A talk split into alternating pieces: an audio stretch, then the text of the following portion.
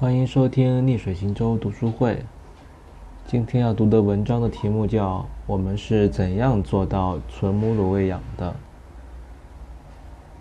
我看了很多书，《希尔斯母乳喂养全书》、《希尔斯亲美育儿育儿百科》、《美国儿科学会育儿百科》、《温柔分娩》等等。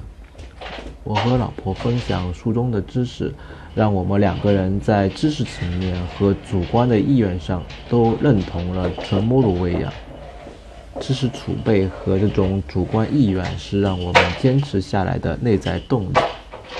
从女儿出生开始到现在，这十个月来，我们遇到了很多坑。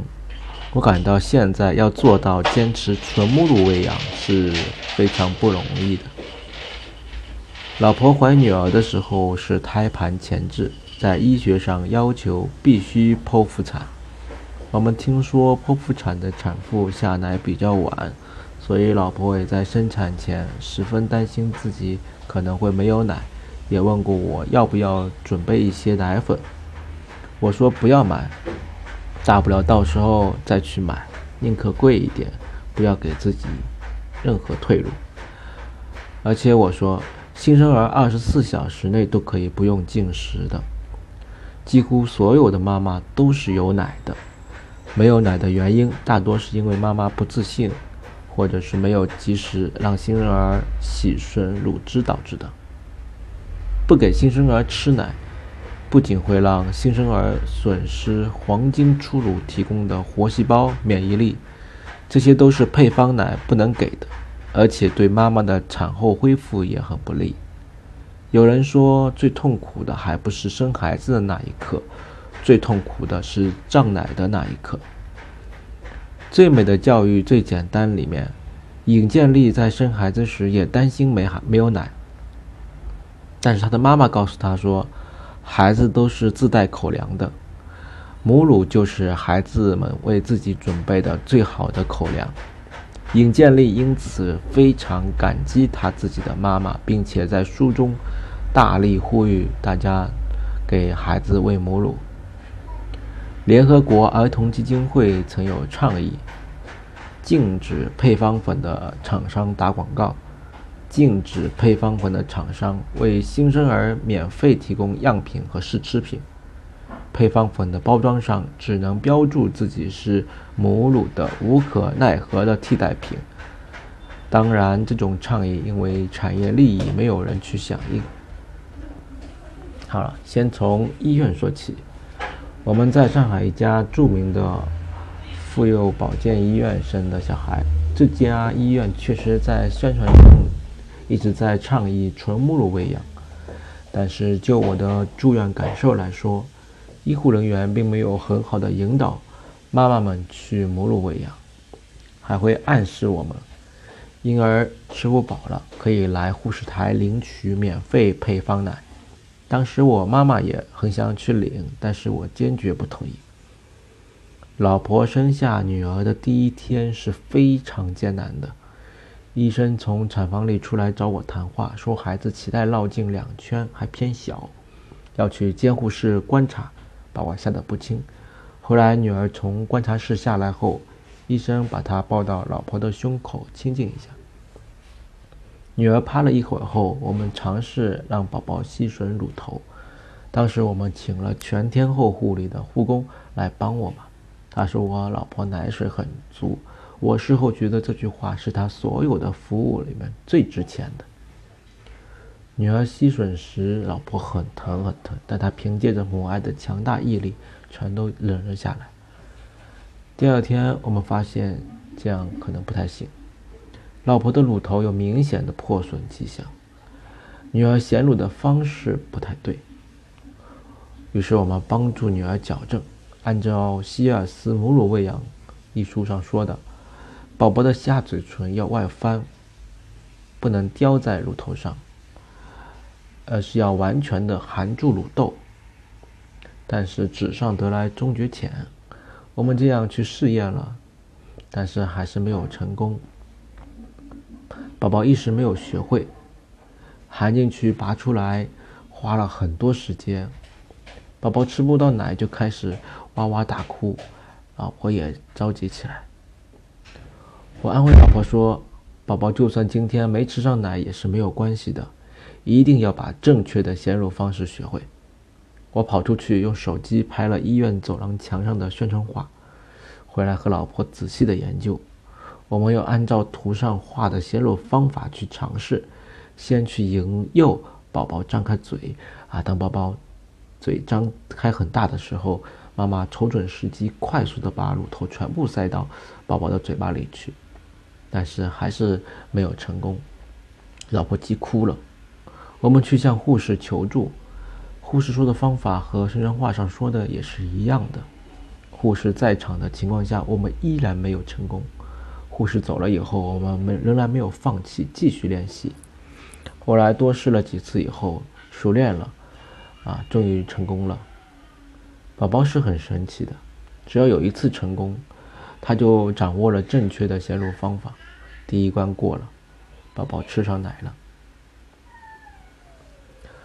关于怎么正确的衔乳方法的图片，在我的微信公众号“逆水行舟读书会”上啊有展示。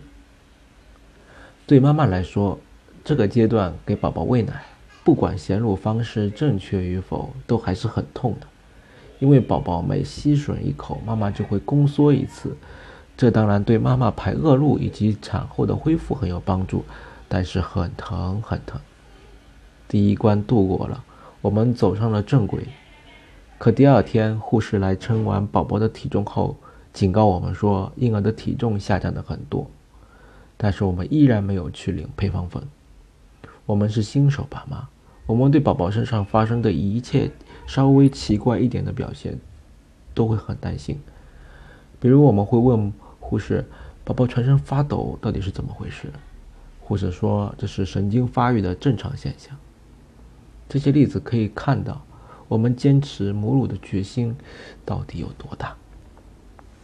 第一天的晚上，婴儿夜醒大便了，大声哭起来，护工每次都没有醒过来，每次都是我醒来后把他叫醒，帮我们换。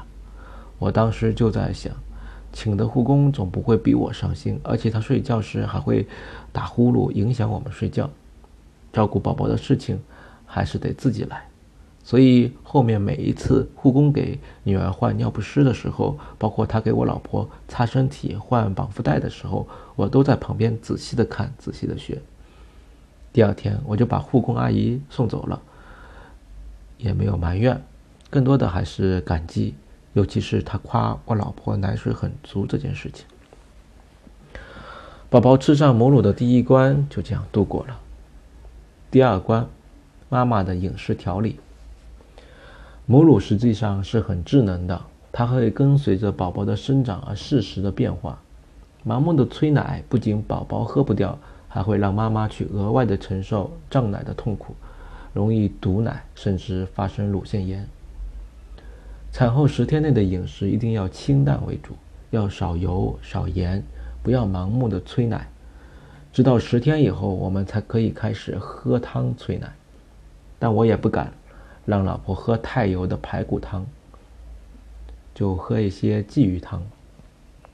我老家里有坐月子喝红糖姜茶的习惯，但是我觉得不同的地方不同的饮食，在上海就没有这个习俗。所以我觉得也没有必要去喝红糖姜茶，况且我也问过医生，医生说不用喝红糖水的，那样反而会让子宫出血，不利于产后的恢复。但我妈妈在的时候就不停的说一定要喝红糖水，我们不听，我妈妈就搬出七大姑八大姨发微信打电话啊来劝我。医生都说了，红糖水不利于排恶露，不利于产后的恢复，而且关键是我老婆也不喜欢喝，啊，但我妈妈还是不停的推销，恐吓我们说，啊，没有喝红糖水，月子没有做好，以后要落下病根的，后悔都来不及。后来凡是遇到一点点稍微奇怪一点的事情，我妈就说，啊，看吧看吧，要喝红糖水吧，喝了就不会这样。当然，这其中我们也有过失误，因为之前医生说产后恢复要吃小米粥，所以头一个月里面我跟我妈妈这么说了，我妈妈就天天烧小米粥给我们吃。女儿满月去社区医院体检的时候，医生说啊应该吃大米粥了，小米粥的营养不够。医生说，如果大人这个月都吃大米的话，小孩的发育还会更快。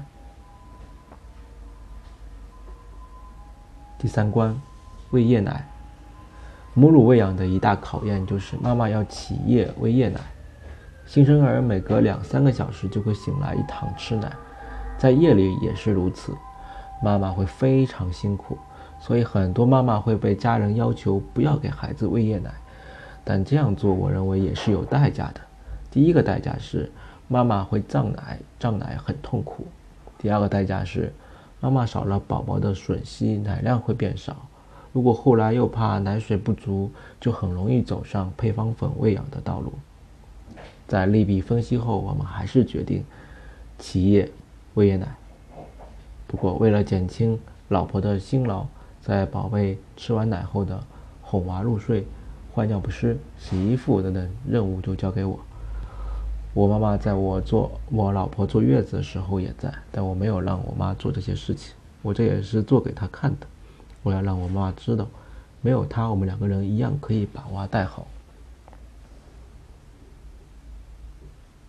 这段时间其实也不是很长，到女儿两个半月大的时候，参见我的一篇文章，《二零一七年叮当季》，基本上他就能睡整觉了。我老婆也适时的调整过来，所以我说母乳是很智能的。